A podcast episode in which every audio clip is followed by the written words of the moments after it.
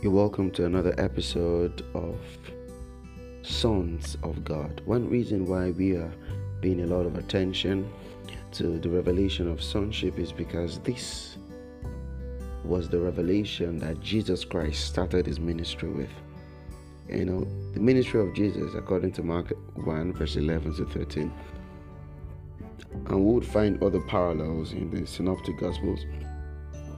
Bible says there came a voice from heaven saying, Thou art my beloved Son, in whom I am well pleased.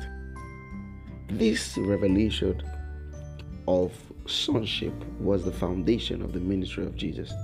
You know, Jesus came as a man, you know, even though he was God, and he had to meditate, he had to pray, he had to study to be able to fulfill his ministry.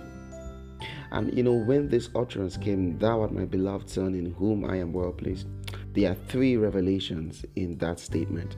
Number one, that he is loved of the Father. Number two, that he is a son of God.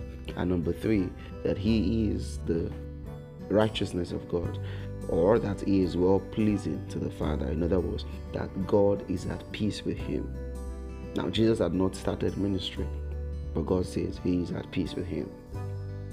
That, that, is, that is the revelation of righteousness that before we've done anything, God says, I'm happy with you. That is, that is um, righteousness by faith, not by works that God is proud of us because we have believed in Him, not because of what we have done. And in the next three days, we're going to be examining deeply the temptation of Jesus. Because in the temptation of Jesus, we also find um, certain core and basic truth about sonship. The first temptation, the devil came to Jesus. You know, this is the first temptation according to Mark's rendition. The devil came to Jesus and says, If you are the Son of God. Now that tells you something. The 40 day fast Jesus Christ had it was just for one purpose. He was meditating on his identity as a son. And you know that the devil would always come and attack us. The purpose of every temptation is to take away the word of God from our heart.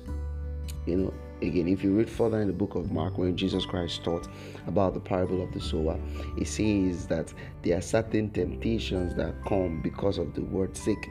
He says, For some, when the temptation and the tribulation and the persecution come for the word's sake, he says they are offended and then they turn away from the truth, or the seed is lost. So, the reason why the tempter came was because Jesus had been meditating on sonship. The 40 day fast of Jesus was to internalize the truth that he was a son of God, that he is loved by God, and that he is well pleasing with the Father. That was the truth Jesus was meditating on. And this tells us something that we should spend times fasting and praying to just internalize scriptural truth, the truth of who we are in Christ Jesus.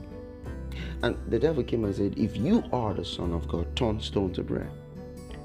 In that temptation, we see another thing that as a son of God, you have the power to alter matter, you have the power to do things.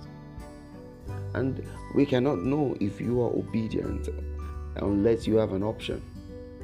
You can tell me you are fasting when you don't have food.